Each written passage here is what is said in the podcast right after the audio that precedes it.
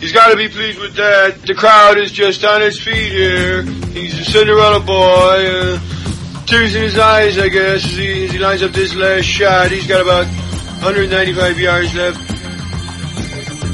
This crowd is going you silent. Cinderella story.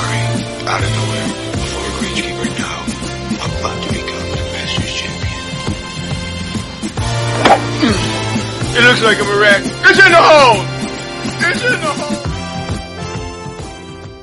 Welcome to week 92 of a Good Talk Spoiled Golf podcast. I'm James Richardson and I'm joined this week by Will. Hey Will. Hi James. Hi Barry. And Barry. Hey Barry. Hey guys. Uh, thanks for all the Twitter feedback and the emails. Um, but if you want to get in contact with us about this show or any shows in the future or the past, at podcast GTS is the Twitter handle and the Gmail account is at goodtalkspoiled at gmail.com. And starting very, very briefly with our own games, it was just a horrendous week of golf in Ireland. The weather has turned and turned rapidly towards very, very windy and very, very wet. Uh, you and I played on Saturday morning, and the third in our group walked off after the ninth hole on the basis of thanks but no thanks. Yeah, I think he Uh, would have walked off sooner had had we been closer to the clubhouse, so we were the far part of the golf course. Yeah, So. uh, twelve hole competition. I would have gone if it hadn't been for the winter league and I'd missed the week previously. If I'd known that Sunday was going to be cancelled, which it was, I would have been gone after nine. Yeah. It, it's just impossible, Will, where you're you're actually swinging a golf club, and even a, on, on a putt. I had a putt on the third, and it wasn't a particularly long putt, but you take the putter back, and the wind was moving the putter in in mid stroke. It was just that I- I- difficult. I, went out after you guys, so I know it. It was pretty much similar conditions all day. But for a what, like I played, like I had. Oh, it was horrible. It was just I can't. Words can't describe how bad I felt. Like It's just windy. It was cold. guys- it was wet. It But a was couple raining. of guys we were playing everything. with, you know, um, one of the guys was actually trying to be upbeat and cheery and the whole lot, and I was literally turning around to him going, "No, I'm not having this." Like, you know, I could. You not- are a grumpy bastard, to be Hey, fair. listen, I could not feel my hands, and oh, like, Oh, yeah. you know, I thank God. Like Barry, you even lent me your your wet top. To be fair, now hold on. I lent you well, James, you did first. first, but then I realised when I walked outside and saw a reflection of myself in the mirror that I, I looked like a very, very, very well endowed woman on the top. I, I, I have to chesty, say, when, when you asked, and I felt, now you couldn't say no after knowing what you were about to go out in. And I said, of course you can use the Galvin Green Yeah. top. And I did say when Barry came in and handed it to me after my shower, and I went, where, what, what?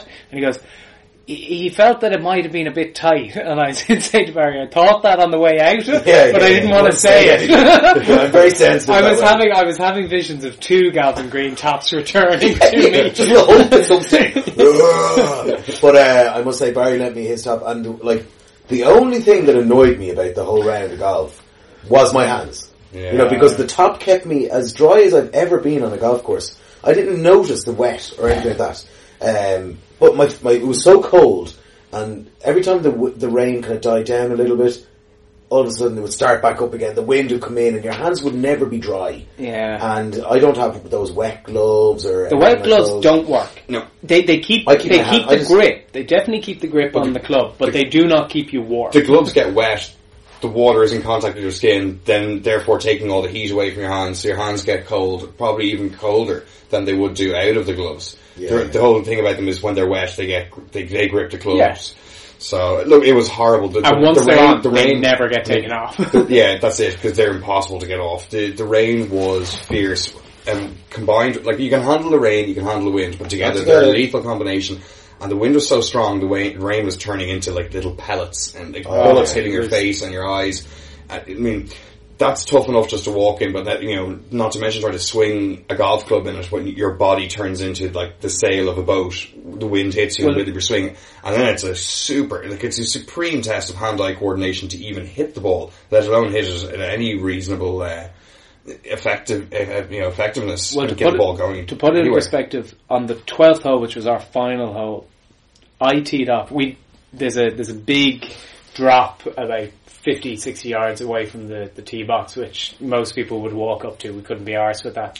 For you to have a spotter on to, the hill. to, to spot it. We couldn't be arsed with that. I was playing with the uh, the the beanie on, and I had my snood, which was then over my nose, and all I could see was the tiniest gap through my eye for, for the slit of the eyes because I was like, I can't because it was straight into your face, and it was a case of it is actually so sore that I am not actually playing without this Well, over I'll, me. I'll tell you, I stood up now for, for the people, the listeners out there. the 12th hole down the downs when you're playing off the whites is only 208 or 310 yards, let's say, I think, off the whites. Would that be It's- alright? Give or take 300 There, yards. there or thereabouts. Yeah, and plus it's downhill, so if you had any bit of a tailing wind and you hit a big golf ball, you could, in effect, drive it. right? Mm. Yeah. If you were, if you keep it straight and on target, right? It was so windy and wet and horrible on, on Saturday that I actually hit a drive, and a particularly good drive, and then I hit a particularly good five iron. Now, there was no feel involved, it was just hit the Mm-hmm. Yeah. club, right? And I was still short. Yeah, yeah. Yeah. No, not That's the surprised at all. That's that's Winter golf, boys. That's winter golf. So I'm going to stop this complaining uh, Oh, I love session we're having, the nagging session. But um, look, I'm sure everybody can empathise with it. You know, if you play golf anywhere around the world, in I the winter said- time it gets horrible unless you're of, you know in Australia or something like that. I'm sure it can't Well- get that bad. Like oh, bad day there is like 16 degrees. Arizona. Yeah, or Uh, Arizona. But I, I did oh, actually, say do you remember the, the, remember the match play? The, the snowstorm that's there true. a couple of years Is that when. Shane Lowry beat McIlroy in the first round? Yeah, yeah, I think so, it yeah. was, yeah, yeah. I Well, did look, say to every, somebody- everywhere gets their bad days, and it was brutal, and um, it's not really golf; it's just survival. Uh, I said I'm I- glad the Winter League is kind of done with for the break now, so we don't have to go out on a Yeah. Saturday. Well, I said to I said to our playing partner on um, on Saturday, Philip Rock. I said to him, uh, "It's a bit like what uh, golf in the winter. I always have the same idea as cyclists have about cycling in the winter. For every mile you do in the winter, it's two in the summer. So hopefully you, you just you get it reaped rewards sometime around June." Uh, talking about Twitter and at podcast GTS, Will, you sent out a tweet before we came on air about uh, about an hour ago, and uh, we've had a bit of Twitter feedback. So a uh, few questions that uh, we want to put out from the listeners. John P. James at John underscore P underscore James uh, said, uh, "Curious how are the points awarded in your league play?" Now I assume this is the Winter League, and uh, Barry, you're the architect of the Winter League in Glen of the Downs for 2015-2016. Yeah, I like to go by uh, league commissioner. Yeah. League commissioner. Well, nobody else is going by that, so you might as well. I'm going, I'm going John's yeah. body, perhaps, but uh, we'll, we'll go with that. So yeah, What what we did is, um, well, I did. Well, I took inspiration from a fa- fantasy golf league I um, got involved with with Bobby and Alan of podcast fame from the early days, and another group of friends. So. Um, basically, we've eight teams, and your team plays a match against the other team. So you get seven matches, and then the top two teams go into the semi-finals. They get a bye, and then the next, you know, places three through six will play a quarter-final match against the semis, and there you go. You play through to the final. So the best five scores from the 12 players in each team get pitted against the best five scores from the other team, and then it's like a football, a soccer match uh, for our American listeners. Uh, a, a win is three points, a draw is one point, and a loss is zero points for the league. And uh, you go from there. The individual league has a couple of elements to it. Probably I could go on forever and ever, but um, basically there's a a league points format, and there's also a there'll be a playoff format as well. So the whole idea was to keep people as interested in playing or as encouraged to play deeper into the winter league as as possible. Whereas before, you know, after if, after three or four weeks of the ten, some te- people would just give up because the the teams at the top of the league were too far ahead. So and interestingly, because Sat- Sunday, which is a the mm. second aspect of the Winter League, you can play on Saturday or Sunday. But if you play both, Saturday counts. yeah, Because Sunday didn't go ahead, everybody draws those rounds mm-hmm. if we can. You can't find Yeah. another week to, It to ends, it ends teams, Team McIlroy's losing streak. That is By true. default. That's what we like. Yeah, no, I had to put a contingency in because you can end up running out of weeks at the end of the league, Yeah. and you, you need to take December and January off because people have commitments, and January is just the depths of despair, and nobody wants to even leave their house, let alone go play golf for a large Except for part. us So, three. yeah, yeah, except for those three. Um, Uh, so yeah, well, hope, No, it's- hopefully it's- it works it's- out. it's It's, And I will say now, it is working out. Uh, I, I find it actually very easy to follow. Um, not that last year's wasn't, but you know the way someone starts to, you think that someone's going to make dra- drastic changes and it's going to make it convoluted. It was actually very simple. simplistic in its approach. The, Well, the, the rules like the presentation- person who, the uh, presentation was simplistic in its approach. just like himself. Well, yeah, yes, exactly. Yeah, yeah. simple. And the, the next one, I suppose, is from uh, Tory Juan Patrick, um, and I suppose this probably is best directed at you, Will, because you, were on on the committee in Glen of the Downs over the last while. Now, I know with, between handicap and various others, you might not be precisely able to answer it, but the question is, what twelve holes are chosen for the Saturday match? Well, we I can answer that. It's the first 12, 1 to one to twelve, um, and why? And I suppose that's the second bit. Any reason behind why, or are you aware of any reason? Well, it's simply like I know Barry just has some potentially something to throw in there. So I do, yeah. Was there any consideration of doing like a composite of the course or cherry picking 12 holes? Well, listen, I've always been under the impression where I want to play the Magic Twelve and the Magic Nine, which are the holes that we make up our own. So, you, know, Yeah. you know, so you, it could be the ridiculous, like it's like crazy golf on an eighteen-hole golf course. You change it into a nine-hole golf course, and that could be playing from the, se- all par the sixes. seventh. Well, no, you're playing from Oh, the seventeenth yeah. tee to the eighteenth green, and Oh, it's that's a par great. five. But no, was there was there any like cherry picking of like you skip from this hole to that hole to No, up 12? It was just first 12 it's, holes. it's first twelve holes. Yeah. It's uh, it's trying to keep it simple, um, and it also means that by playing the first twelve holes, you're giving members the option of being able to play on. Play the 18. I, the I, one issue with that is the 13th is an uphill, monstrous par 5, and it's not the most appetizing hole to go to straight after the 12. If the day is Well, nice, if you're then we playing do, well- it, we do it. I, If, I, yeah, if it's a nice day and you're playing well, you would Yeah. you might be Yeah. more inclined to do it. If you come in off the twelve holes having twelve points or ten points, you'd be kind of going, "I just want to put the clubs in the bag and forget about it." I think there's probably a practical reason, which is probably because you can walk the 17th and 18th safely back to the clubhouse. If Mm. you do, say, the back nine and then the first and the second, you're going to be kind of in a in a in a dog leg to the no right, and then you have Yeah, to you have to come yeah. back and. Um, and if you're going to do that, you're going to walk back down the second fairway. It's probably not ideal. Was it you that I- I- suggested, sorry to interrupt, you suggested that the course could be split into two nines during the winter, like for, for future winters, um, you know, play the front nine, and that's your winter league, and then you also can have a back nine competition. So in effect, on any given winter's day, you could have two individual nine hole competitions, and you could have an 18 hole competition for those who are interested in doing Well, i- in my opinion, I don't understand why we go to a 12. They, they have, I think, three slots after the four hour, you know, four hour Before sunset, sunset. time in Glen of the Downs. I don't know why we can't play an 18 hole on, on, on Saturdays. And if people are playing nine holes on the Sunday for, because of for whatever reason, that can, I, I just don't understand why we go to 12 and Well, the reason nine. the reason I, I can I can answer that, Mm-hmm. and that's based on numbers. What you're trying to do is you're trying to satisfy the members, as many members on a weekend as possible, and that's the same as in any club or anything like that, right? So as soon as you start losing time, you're you're not being able to accommodate your 150 members that you might be able to get during the summer. So let's say you we're now down to the time where like we're almost into the turning of the time again. We're, we're, know, we're yeah. 20 days away from 20 winter days from- solstice. yeah, we're 20 days away from the summer, right? So, into summer golf, right? So, uh, what we're looking at, look at it. but what we're looking at is the fact that we're, we're going into the shortest day of the year. So realistically, you're looking at trying to get as many golfers accommodated for on a day, Mm-hmm. on a Saturday as possible, whether they be male, female, old, young, it doesn't matter. So you, you, you're limited on your time slots because of the amount of the amount of light that you have. Yeah. So if you start saying you're going to play 18 holes, well then you have to cut it back even farther. Because if it's four o'clock Yeah. that it actually gets dark, you're talking about having to send the last people out at half 11. We can actually send people out until two o'clock for 12 holes now. Maybe Yeah. one. Anyway, I, I think the I think that there's That's a the- practical reason for the, the, the, the twelve holes that are chosen. Um, it would be nice if you did the nine and nine, you know. But anyway, it is it is what it is. Um, I've the the only aspect I would say to all of this is that I've always thought that they could cut a little path through the course at the left side of the 13th tee, which will bring you up to the 16th Yeah. tee box and you could play 16, 17 and 18 and turn it into 15 holes if you didn't want to play from 13 on.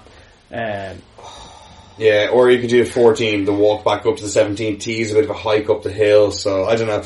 Look, there's there's definitely there's, I think there's a scope to But they've change it already up next cut year. the path, go by the toilets. I know. That's what I mean. Yeah, that's, what I'm exactly saying. it. Through the back of the toilets, you could actually cut and you'd I'm be doing onto this. the Why, I'm 13. actually going to do I it. think, I You're just going to trample a path. yeah, yeah, yeah. I think we need one of those golfers elevators. It's Uh, quite- quite a yeah, steep yeah, a little climb. ski lift, Yeah, yeah, a that'd be little great. tunnel maybe, uh, keep out of the That's weather a for a great bit. idea. This one, Um, this next question, I'm excited about. So, uh, well, one or two, because Mark Sheehan has asked uh, two questions, and I suppose the first is, is probably going to be the more interesting.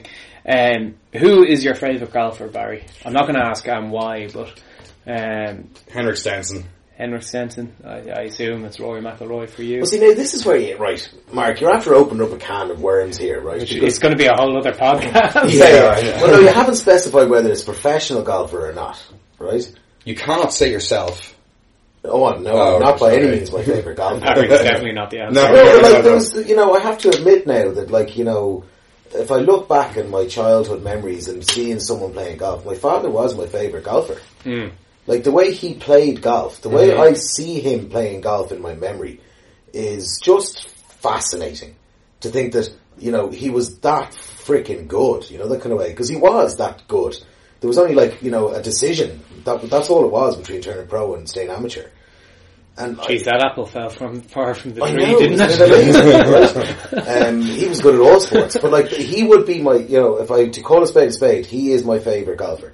There you go. But my, you know, as my favorite professional golfer, because I've never, I've never, re- I've never played a game with Rory McIlroy. I've only seen him on TV. Maybe seen him hit a shot in, uh, in in the thing, the competition, the Irish Open, you know, last, you know. But realistically, I've never really experienced The full McIlroy. the full McIlroy. You know, Yeah. that kind of way. But he's still your favourite golfer, right? He's my Favorite favorite pro golfer. professional golfer. Yeah. Yeah, yeah. James? Well, Mark, Mark needs to clarify these for next week. Yeah, These yeah, Mark, questions. send Mark, don't, don't indulge him at all. Well, I, I look. I don't think it's going to become as a shock that I'm going to say Nick Faldo No. for various reasons. Uh, on a modern day, I, I, I'm torn between Jordan Spieth and just purely by the, the level that he can consistently be at uh, at the moment. But I, I look Nick Faldo for me. It's it's an obvious one. But um, the last, the second question that Mark asked is uh, at podcast GTS.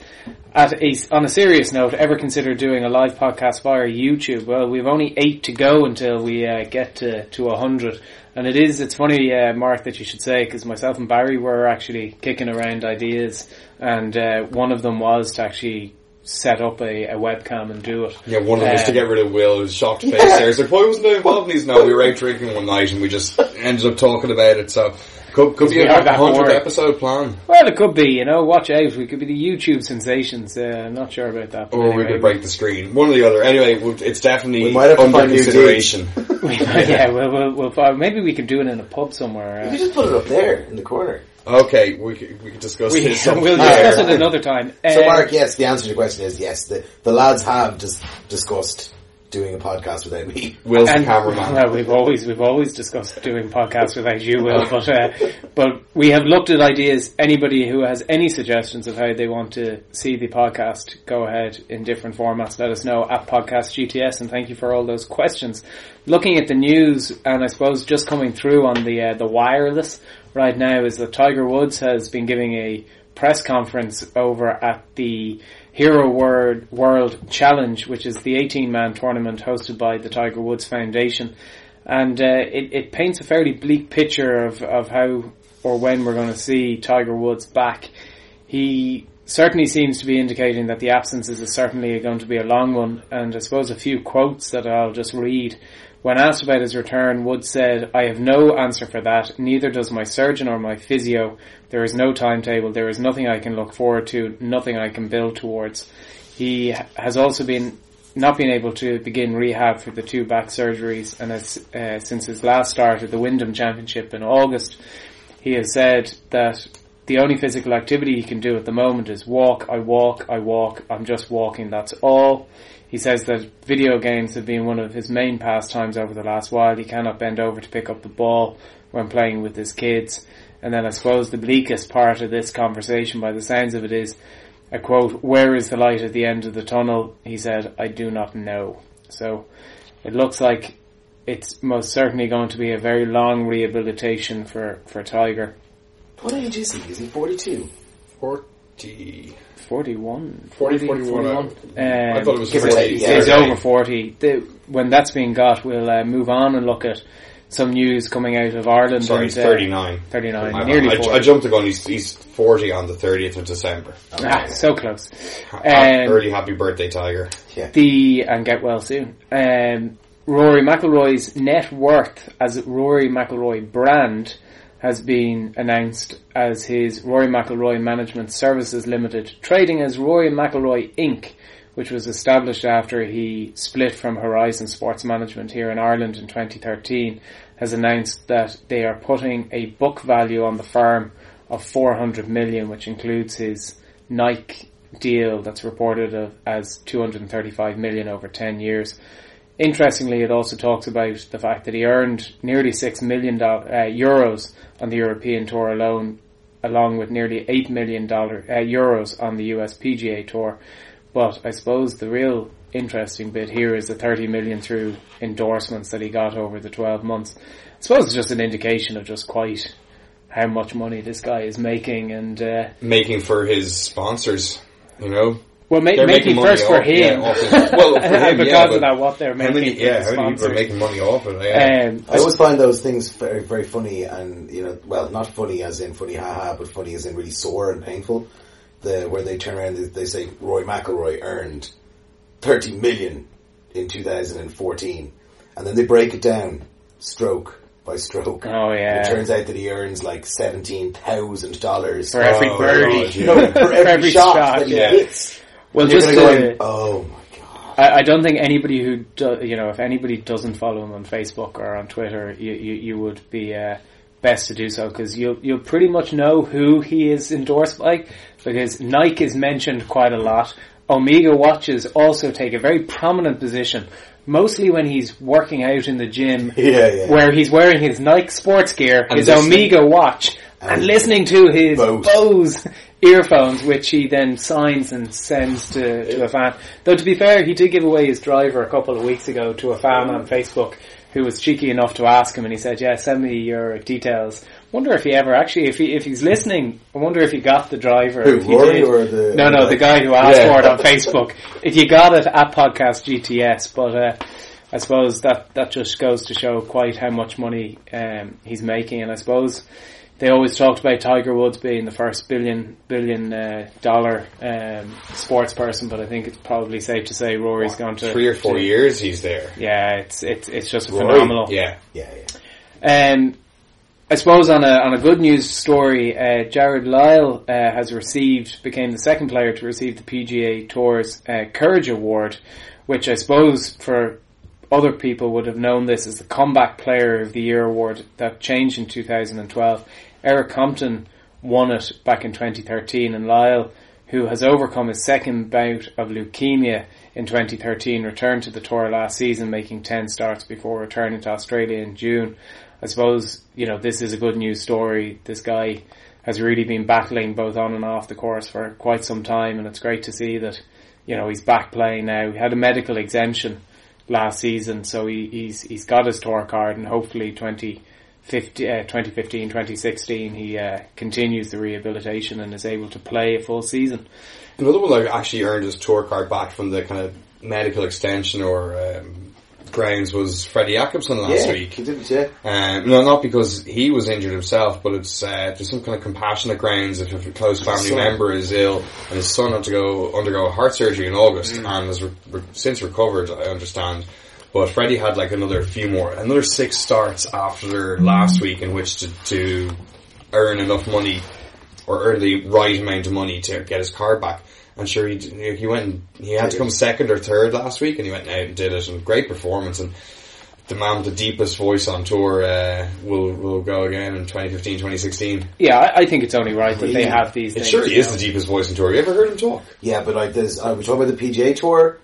Because Or- the God, European this is this is like another question from Mark. You know, No, what do you mean? Man, I have to I have to throw another person into that mix. The Dane, um, Thorbjorn Olesen. Oh, he's got a very deep voice. He has got a very deep voice. Yeah. Well, we'll Okay. get we'll get them on the podcast. Yeah, We'll yeah, yeah, yeah. through and we'll, We'll do a we'll deep yeah. just sounds so bad. um, right, uh, no laying up, Barry. You had a look at this news story. Uh, no laying up. Oh, this is cool. So everyone, every, everyone should know t- about tour sauce at this stage, or the hashtag that is tour sauce. So it's when pros do outrageous pro things on a course that you'd only do if you're a pro.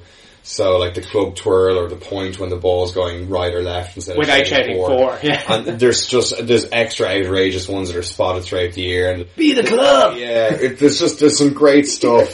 Be the club. And it's Somebody. been, it's been Be getting better and better. And the, the best part of it is that it's kind of, it's almost uh, crowdsourced now because people are sending in stuff to the guys and it's just, it, it's a whole big wave. Anyway, they've decided to do, um, It's an what- internet sensation. it is, it is, it's huge. Like, so they've decided to do what they've called the 2015 Saucies. So they've done a bracket of This the is 60 the Oscars of yeah, yeah. So they've done a, they did a bracket of like the top 16 shots or, or tour sauce moments of the year.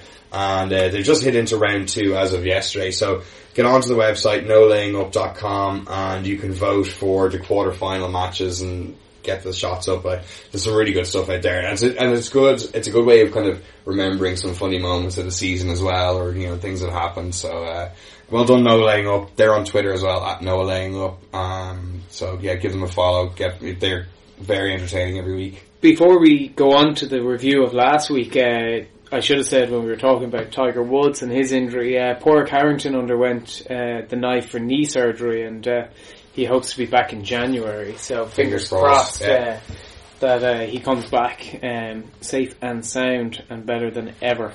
Um, last week on the LPGA tour, they had a week off, so that's an easy one to, to review. They- Congratulations to the ladies, wonderful tournament. Really They it. have, they have a lot of time off now, to my understanding, unless they have some It invitational events you know, over They have a whole family to look after. unless there's some invitational events on that I haven't discovered yet. And my apologies if I haven't, but um, I think their next one is back in. It's the it's in the Bahamas in January.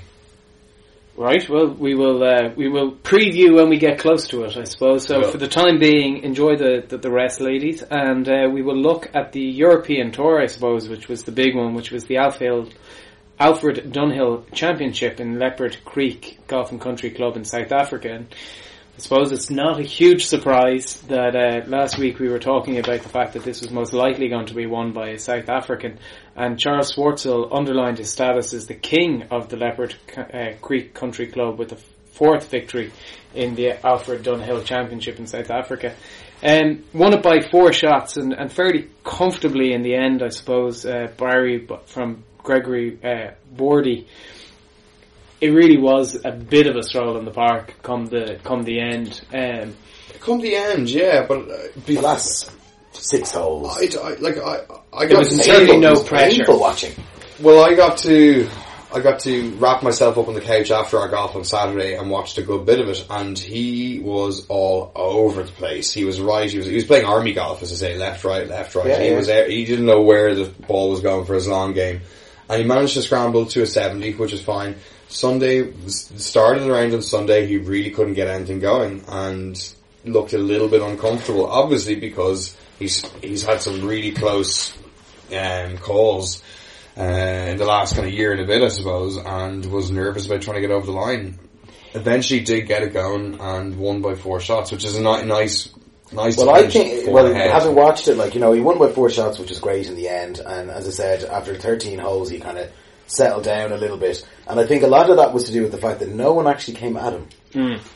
If you know what I mean. Like, if someone had to come at him, I think he would have broke. It could have happened, yeah. Because there was no one coming at him. I was watching it going, if only the lads, the guy who was in, who finished third, uh, Benjamin Hebert, yeah, yeah. he missed so many birdie puts on the front nine on the way out. And if he had got four of them, I swear to God, I'd say Schwartzel would have folded. and he, and he, he finished Well, I don't know. I'm 70. swearing, Yeah, but I'm swearing to God, I don't know. You know, you know, you, you have a situation where second, third, and fourth, so minus 11, minus 10, minus 9, you know, 68 for Gregory uh, Bourdy, but 72, 73 for the next two guys on the final day. You know, it's not going to get the job done or put any serious pressure on players at the top end where you're only coming in with the 72, 73. You need to be coming in with your 65, 66s to really ram home even if any- you any look, chance. if you look at um, Gregory Bourdy, he was actually trotting along. He had four birdies on the front nine, and then all of a sudden he threw in a seven or a six on the par three, which killed him. Yeah, he had a triple bogey, yeah, to follow. He chipped into the yeah, water from, all, you know- All the momentum was just wiped And then he went and got another four birdies, and then he had a, a, a bogey. So I Yeah. think he went bogey, triple bogey, bogey.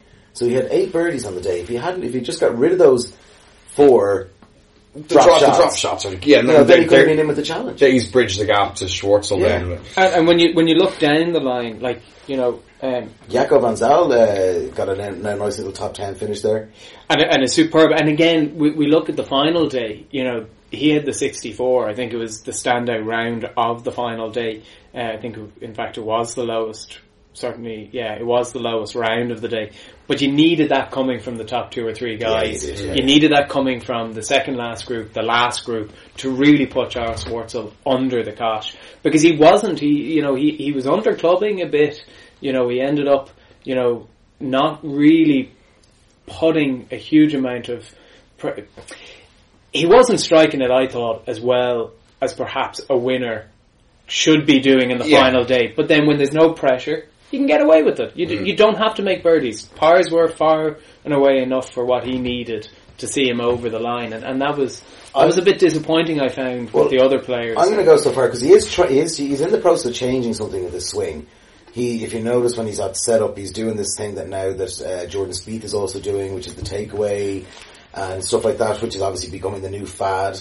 Um, but what I what I think was happening to him was he couldn't he couldn't make the decision whether he was going to hit a draw or a fade. Yeah. And even when he was actually standing over the ball, he was going back with the club and then still uncertain as to whether he was going to hit a draw or a fade. So he couldn't club because he didn't know. Like there's, a, there's what, a 10 to 15 yard difference between draws and fades. You know, give or take. for these guys, yeah, it's a tight, Yeah. it's a tight thing. But I mean, it, it did. Like, I think I agree with you on that. He, the problem was he d- couldn't decide what he wanted to do, but because I don't think he had the confidence in to be able to pull either one of those off Yeah. at, at command. But- and that's what, and that's what kind of led to this. You could see it on Saturday, really badly on Saturday. He was all, he just didn't know, and he was getting really frustrated and. Oh yeah. but credit but to then- him. He, he, he, he, you know, obviously went to the range afterwards and worked it out enough that he was able to do this on Sunday and battle through. And, you know, winning's not easy. No, it's It not. really isn't, but especially it helps when no one's coming at you. It does a lot, yeah, for sure. And I think if there had been pressure coming, as we say, from the last group or the last couple of groups, you're looking at the scoreboard, you're going down 14, 15, 16, all of a sudden, uh-huh. those little mind problems where, am I hitting the draw, am I hitting the fade, have I got the right club, am I gonna, am I gonna go back to hitting a bad shot from, you know, five holes again? When you don't have that, when you can coast in, Yeah. you know, you're, you can coast in without a problem you go into automatic it's, pilot. it, it, it really doesn't matter if you're five yards short. Now, somebody I have to say, I, I, I was banging the TV when I was watching him, and I'm going to say his name right, wrong, is the Netherlands player, Jos Luton. Is that Joust. Is that- I think it's, I think it's Luton. Yost. Jo- Joost? Joost Joost? Luiten. Joost? I think it's supposed to be like toast, but with a J. Yost With soft J. His it's like short jogging. game. It's like jogging. Yeah. like like his his short game over the final round was the most frustrating thing to watch. Yeah, yeah. He was superb, and then straight away he was desperately awful. Like there was one, I think it was Sounds on like the huge drive. games. Yeah, exactly. That's why it was so frustrating. to yeah, yeah, it's like watching yourself on TV. But you, you you watch him, and I think he was he, it was the drivable par four, and he's he's short. You know, he's got all the green to oh, work with. so. And he, like the guy, and I don't know the South African guy who was uh, commentating. I can't think of his name, but he was like, "Oh, this is, Is, you know, is this is." No, no, no. I think it's Tony Johnstone. Oh yeah, yeah, yeah, yeah. Um, but Yeah. he was saying, "Look, you know, he's got the whole green to work with. It's so easy here. This is not a hard shot. Yeah. This should be a birdie. Gets him closer and blah blah." Hits it. He misses the false front, and he ends up further away yeah, yeah. than what he but at least he was on the fairway. Uh, yeah, he moved, he was on the fairway in, in, and then he hits the most superb, Superb chip. chip, yeah, yeah. You know, absolutely crisp as he like. One bounce check, it was a tap in par. Yeah. And you're sitting there going, "What are you doing? Like, yeah, how can yeah. you do that?" But do the other thing so badly. Like, it just killed me to watch it at Yeah. times. Uh, Paul Dunne, very disappointing. Um, you know, I suppose, welcome to the big boy league. You know, this is going to travel is going to take it out of you, new courses are going to take it out of you. Everything that goes in involved as being a professional. And possibly And a playing for- hangover from the, all the efforts and exertions and actually getting, earning his tour card in Q school. it's just like, wow, I can relax now. It's like, actually no, you need to be on your game. Now you and straight really back sharp. on it again. So look, it's uh, it, maybe it's a nice little early less mental lesson to him. You know, he's like, okay, right, I need to actually, you know, do change a few things up for over what I did this week. So uh, Yeah, I think it's also a, a realization that you know, he is what he's only twenty one. yeah, So the fact of the matter is that he also has to realize that he's not. Uh, he he is human. he's now on his learning curve. No, but I you mean know? he's human. Oh yeah, yeah. so yeah. like he's already after playing eight rounds of golf in the qualifying. You know that kind of way to get through. Yeah. He does have to have like he went straight from Spain, pretty much to South Africa. You know, like he has to you know understand that you know take a bit of time. I, I, I like that he wait, went and gave it a whack. Oh, I know, yeah, week, yeah. We know, spoke about that, yeah, yeah. Yeah, and there's nothing wrong with it. No. Always in hindsight. If he had been a top 10 finisher, you could turn around and say we made the right decision, but obviously he wasn't, and Yeah. it was a case of maybe he was a bit tired. And look, I mean, the other thing is, it, it might not have been a course that suited his eye that well. That could be another factor to consider this week. That could have been the thing that I think he actually might, maybe he's afraid of animals. could be. There's there's some yeah, plenty of wildlife on display last week. There you was know, a good few hippos. crocodiles, hippos. The one thing, and I, I, I looked and I looked and I looked, and I was meaning to ask you, Barry, because you know how to find these things on the internet. To me, it looked like the attendance was appalling. Oh, like was it? did not look there was any atmosphere. Like we were, I was watching uh, because it was the Charles Schwartzel group that was coming through. They're the last group. He's leading the tournament. And it looked like there was 20 people watching him at times. And there was very little, like, he hit the, the par three. He was on the green, okay, it was a bit away from the dan- you know, he was on the dance floor, a bit away from the DJ box, but, you know, there wasn't a clap. You know, now, it wasn't that bad a shot not to have a clap. And then I realised, actually, there was very few people around. And I was wondering, Jesus, you know, actually- what was the attendance I actually heard them it? talking about it, right? Because it's a private. Now, uh, anyone can go back and tell me I'm wrong about this, but from what I can remember, the, the actual commentators talking about it, because someone pointed out that at one stage, Schwartzel and the guys were playing whatever hole it was, um, and there was like seven or seven or eight golf buggies Mm. behind the back of the green, and someone turned around and went. What, what's with all the buggies? Like, you know, and they uh, then went through a rigmarole of saying that it's actually, it's a private, uh, it's a private golf club and cri- private grounds, and there was only areas where spectators could actually stand. Oh. Quite similar to something like Chambers Bay. You know the way there was, Yeah, there was areas of Chambers Bay that were actually closed off. Yeah, you have to you have to walk here, and that's where you walk. Yeah, exactly. Just just looking at it here in the map now, that you say it's at the very bottom of Kruger Kruger National Park, which is you know, quite famous on the internet for all the videos you see of the hmm. wildlife. But it doesn't seem to. It, it seems like a small town. It doesn't seem to be near any major cities, so therefore your catchment area amount of people is quite low. It's your members. So I guess that would kind of explain it It, away a it, bit. it just seemed very dead. Yeah, that, that was the only, you know, it nearly felt like uh you were watching a, a a Champions Tour event or a Challenge Tour event in Europe, Yeah. you know, where they were a moment away that I was kind of expecting them to press PowaKaddy to, to bring the bag up. You know, that was it was that kind of moment of you know, oh yeah, uh, we're uh, we're professionals, but if you could just bring me back, But did a lot of it the just it just was funny. Now, was- there a lot of them that are also that didn't have their own professional caddies there? that wouldn't surprise me. I think there was a lot of them had, uh, if I saw correctly, there was a lot of them had lady caddies. Um, yeah. And I don't know whether they were, they were supplied by uh, the golf course or what the story was, or whether they were actually lady professional golfers, and this was part of their learning curves or whatever. Yeah, I don't- I don't know. There was a few kind of uh, random kind of situations. If anyone knows about that, At Podcast yeah, GTS? at po- podcast GTS, just give us a, a bit of info. Well, look, that that was the week that was in terms of that tournament. But there was one tournament that was taking place, the Australian Open, um, and Matt Jones ended up coming through a fairly tight scare in the end. He overcame a bogey, double bogey, and a triple bogey on the front nine on Sunday to escape with a one-stroke victory in the hundredth Australian Open after shooting a two over seventy-three. Talking about people breathing down people's necks, uh, this was one that there was very much a charge on. Adam Scott, Jordan Spieth, and a few others. Very deserved winner, lucky winner. Um, he got over the line. Secret but- option D, all of the above. Like, everything happened in that last round. It was like a comedy of errors. And a comedy of great stuff as well. Yeah, like yeah. the the par he made when he should have made about he should have made about an eight, and he ends up you know holding his bunker shot for a par. And 12. That's what they actually turned around. They all Yeah. said that was the winning of the competition for him. Yeah, bar, He bur- he bar the buried four- yeah, He buried 14, but like Yeah. that was the moment. Yeah, that's the the one like wow, that's huge, huge. But it was very funny. I remember turning. I, I wasn't obviously watching this as much as I was watching the European tour, the South African. Yeah. But I turned it on um, Monday, and they had, let's say, the hour long. Mm-hmm. kind of You know, I, I was watching some of it, but I, you know, even on Sunday night or whatever it was on, I, I remember I missed the first nine holes or whatever. Um, but I just happened to flick it on, and next thing I heard the commentator going, uh, "Matt Jones is walking away with this. He's got a stroll in the park." And I looked up at the leaderboard to see whereabouts he was, and he'd just finished the eighth. So I had just turned it on at the perfect opportunity to see how badly he played the ninth hole, and it like I honestly don't think that I could play a hole that badly. famous last words. Yeah, Sorry, I just remember what I do sometimes. in big trouble. It, it was it was an impressive uh, it was an impressive charge by Jordan Spieth to a certain extent. The the chip in uh, eagle or whatever they call it over in Australia, but in effect the two. It was it was an an incredible shot. It, it really and they were saying on the the commentary because again I think we all probably ended up with the one hour reviews rather than it live Watching it- middle of the night it's for in us, the middle of the night and the other problem I find is when it is in the middle of the night, you wake up, you hear it on the sports news, and then you kind of go, oh, Eh, "Damn it!"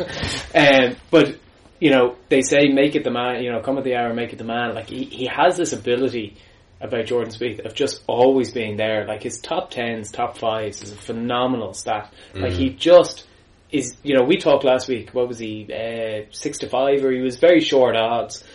But like again, not not that far away.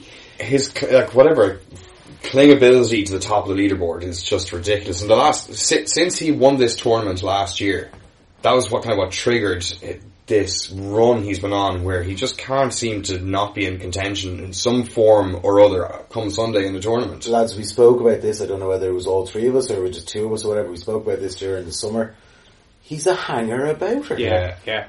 We're, He we're making up words it- here, Well, but no, it- it- I can't that's remember what whether I have called it a hang around her or I a don't hanger know. about her. But it's true. But that's all he, like, okay, when he wins, he wins emphatically, right? As he's done in the Masters and whatnot. But when he's there, thereabouts, he's always going to be just a shot. But it's Oh. amazing how sometimes with Jordan Spieth, he can have a bad round at some point and then bounce back with two or three amazing rounds and, and go from being, oh geez, if he does another round like that, he's not making the weekend to going out and shooting 63 and all of a sudden he's back in contention. Like, it is a phenomenal uh, talent. talent. Yeah. And I think that when we look at players who have had that longevity in the game, the likes of Tiger, the likes of Phil, the likes of these guys, they do have that. They have that ability to be around and weeks that they're not going to win, mm. they end up in top fives, top tens. And Paul McGinley said it 12 months ago by Rory, that Rory's biggest weakness in his game was when he's not playing well, he ends up having a weekend off or he mm. trails around the bottom. And now all of a sudden you look at Rory, even when he's not playing well, he's still finishing top 10. Of course he is. Because he's that good and the consistency is getting He's getting so much better. better. I mean, and, and it's remarkable, I'd say, the amount of victories these guys, or these guys who have that cling factor, or that holding Hang factor, ability. hang about ability. There we go. thank you, thank you, thank you. At podcast Um, GTS, yeah. you can think of a better word. New words, yeah, but the hang about ability, they can end up like backdooring into wins because other guys will just go, oh crap, he's here again, Yeah. he's really good at winning, or That's- he wins a lot from here because they're always there, but, and the other guys will collapse and he'll just end up, a, a victory or a trophy will fall into his lap, he'll be like, thanks very But much. what I had my B game this week, or my C game. Can you remember, like Jack Nicklaus talking about majors and competitions? Yeah. He said that he was the only he was the only person who could control what he did out on a golf course, and that's what he went. He went out and tried to play the best golf that he mm. could play. In a lot of situations, I think he said he only won. Yeah, he says that other people Lost, lost, some yeah. because he saw the his name on that the leaderboard meant yeah. that people got nervous. And we talk about it, we talked about it five minutes ago about Charles Schwartzel. When you need a name to start coming at you, if that had been Jordan Spieth perhaps coming at, or Adam Scott Schwartzel, coming yeah. at Charles Schwartzel, I think we'd have been talking about a different winner in South Africa. Yeah. Because the nerves get to it. Same with Rory, same with the Tiger Factor. All of these guys Mm. come with this Aura. aura of, oh shit, He's Yeah. dangerous. you know, he he can go and he can go and par the uh, birdie the last four holes. You know, where no mere mortal might be able to do that. But Yeah, yeah. Jordan Spieth can stand up and hit it into the hole with his iron from 140 yards out and end up shooting up the, the, the leaderboard. And then give you that horrible little little smile. yeah, That real The- like, oh, I'm so Cha-ching! sorry. yeah, the, I didn't mean it, yeah, but I did. yeah, yeah, yeah, yeah, yeah. I'm the all American guy. we uh, we talked last week about Adam Scott and moving now to you know the short putter. It is so hot and cold; it's unreal. Like, who wants Uh, to flip the coin for how Adam Scott will perform next week? Heads he plays great, tails he plays crap. I mean, that's what it seems like at the Yeah, moment. but what we're doing at this moment is that we're flicking that coin and it's landing on its side. Yeah, I- well, the interesting thing is that Will pointed this out a few weeks back with the president's uh, the president's Cup, cup, yeah, and we were looking at that over that weekend, and we were saying like how many really long 20, 30, 40 footers he seemed to drain, you know, with the short putter. And again this week, when it mattered, he was holding 15 footers, and and and hmm. you know it is going to take time, but I think that it's about minimizing the really bad rounds and maximizing. Like what was it, 60, 63 in the 65, 65 final in the I mean, he, look, he's put up a great run to try win his national open. What can you do? Like you're one shot back from a guy who had a remarkable final day, topsy turvy final day. But fair play to Matt Jones. I thought he closed out well in the end. I think I think that You know, it he was- did. it was very well done. Oh, of course it was. Like the nerves must have been going through every shot. He must have been going. What am I doing? Like I don't know what I'm supposed to do. but I think a special shout out has to be given to uh, to uh, Rod Pampling. Yeah. That 61, like, they were talking to him because he was finished hours before the lads. And like, they had him up in the, you know, like, it's like normally some guy who's going to be up near the lead, he'll be out practicing on the practice area. This guy had so much time that he was able to go up and do commentary. Yeah, yeah, yeah. then go have a seven course meal. yeah, yeah, oh. And they were saying, like, and it was, his, he openly admitted he thinks uh, that it was the round of his lifetime.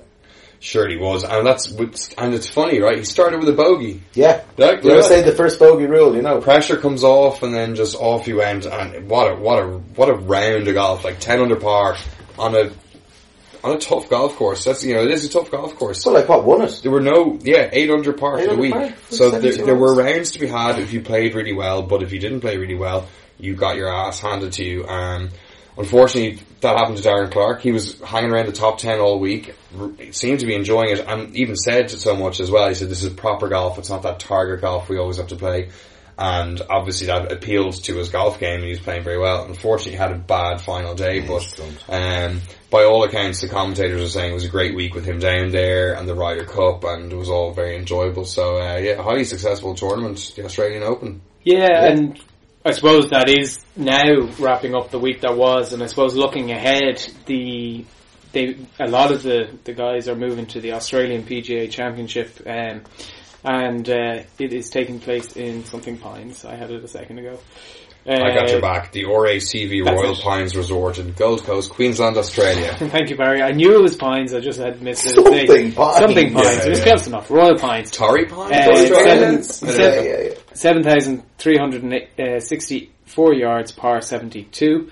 And I suppose the betting, just to give it as a, a, a quick rundown of a few of them, uh, Brandt Snedeker is the, the leading light here at 9 to 1, John Senden 12 to 1, David Lingmerth 16 to 1, Brett Rumford 18 to 1, Scott Cameron Oh no, sorry, Cameron Smith. I don't know why I saw Scott there. That's my eyes.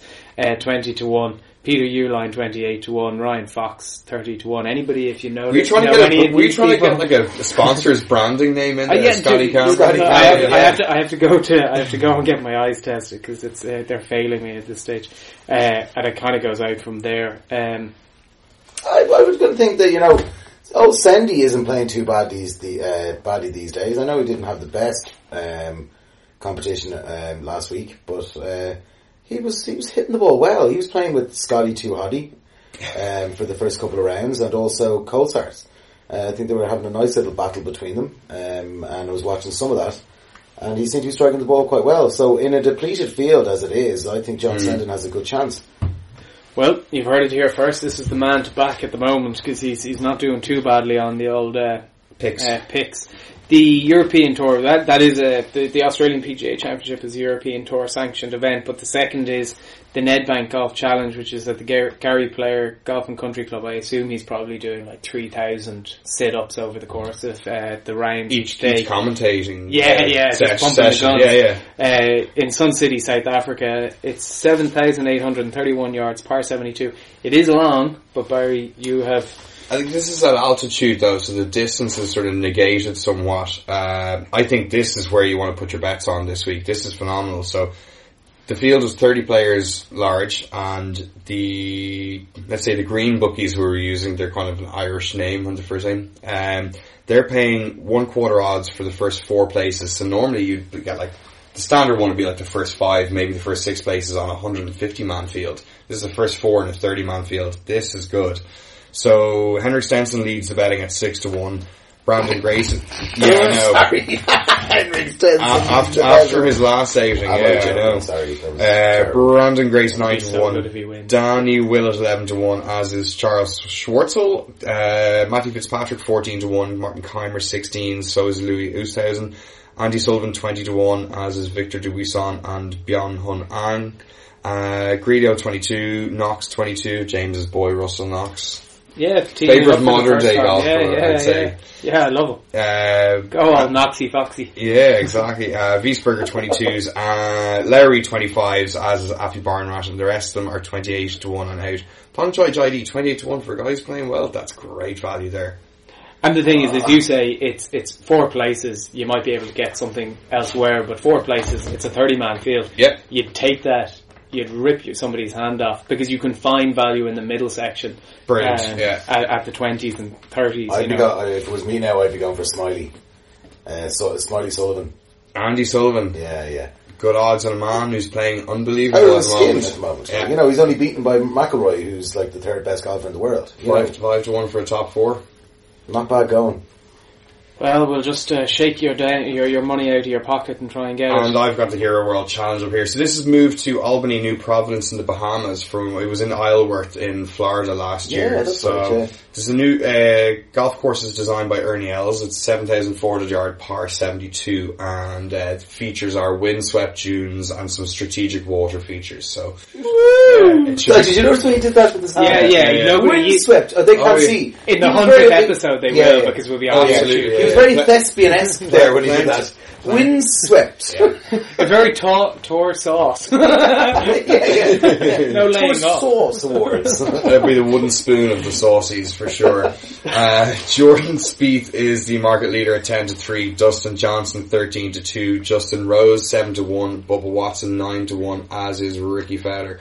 Patrick Reed 12 to 1, Matsuyama 14 to 1, Scott is 16 to 1, Matt Kuchar, Zach Johnson, Paul Casey are 20 to 1, and I'll go all the way because there's only 18 here. Brooks Koepka's 22 to 1, Jimmy Walker 33 to 1, as is JB Holmes. Anirban Lahiri is 40 to 1 along with Bill Haas and Billy Horschel is 45 to 1 and rounding it out is Chris Kirk at 50 to 1. This is one fifth of the odds for the first four, so not quite as good, but still it's a field of 18 players, so your guy only needs to beat one in four and a half players to get into the, the places. I was listening to the names there, and like there's a couple. Like obviously, it's a great field. You know, Yeah, uh, you're high talking about quality. the, the the the Nedbank and the Hero. Like they're the only players you're missing of note, really, as far as I can see, are Day and McIlroy. Um, from both of those yeah, yeah, competitions. from the top, uh, the top guys in the world. Yeah, Yeah, um, like from like the hero. I was just thinking, what were the about seven names down? You mentioned someone. Oh, do you know what it is? Jimmy Walker. Jimmy Walker's thirty-three to one. Jimmy Walker hasn't won yet this season. It's, it's ridiculous. He normally wins about four at the beginning of the year. Exactly. This is close to Jimmy's kind of hot time Yeah, in January, yeah. where he usually goes and grabs a tournament or two and then just chills out for the rest Just of over the the year. rest of the year, he's got his card in his mind. When the poor fuckers are, you know, uh, the poor poorer players or the younger players, he just picks them off. Yeah, Yeah, cheers. yeah. And uh, as if we didn't have an explicit tag this week, we definitely will have an explicit Oh, yeah. tag this week. Want to get it put in a beep? Yeah. No, no, no, that takes too long. More, Okay. more easier to put the explicit. Tag. Anyway, any other? Any I'm going to say. I'm going to say Walker, but Jimmy I also Walker. think that I also think that um, DJ is going to do something good this year. Just generally this year. No, yeah, well, like Yeah. like he could be this week. You never know, DJ. Like you, you know, I was reading a list there of the top ten kind of golfers who haven't won majors, and he was there. And like it's like one of those things that once he gets a the You know, he wins one every year, I think. So, like, when's it going to be? Why not this week? I think this could be the week Patrick Reed gets that win. He's been kind of hinting towards for a while, and he's in that kind of field that would probably motivate him that extra little bit this week. You know, here I am up against like 17 other great players or re- top echelon players. This could be the week that motivates him that extra bit. The great thing is if we Yeah. spend here long, st- stay here We long will enough, pick one. we can just say all only of them. 18, so we keep I- I'll go with Bill Haas. And the funny enough, no one's going with Spieth. Well, yeah, well, that's No. Yeah, we'll, we'll do 17 dollars. friggin- No one picks Spieth. I'm Next thinking, I'm thinking in terms of actually putting a bet on. Like, Oh, 10 to 3, would be- for me, that'd be too short to back. I, I wouldn't make No, I'd be thinking Jimmy Walker, 33 to 1. Get your quarter, uh, your fifth of the odds. What's that? Like, you know, you're talking about seven, six, seven to 1? Yeah, Six yeah. and a bit to 1? Uh, all right, well, look, sure. If anyone's having a bet this week, all the best with it. Uh, could be a week for putting a double on actually with the two small field events. You know, it increases your chances of doing. Smiley Sullivan, Yeah. Jimmy Walker. Smiley, Sullivan, And he still won't put a fiver on it. No, not a chance. Um, well, that just leaves us to say uh, thank you to, to Barry, thank you to Will, and uh, thank you for listening. Uh, I hope you enjoyed the show. If you want any comments at podcast GTS, a good talk spoiled at gmail.com, and uh, we shall talk to you again next week.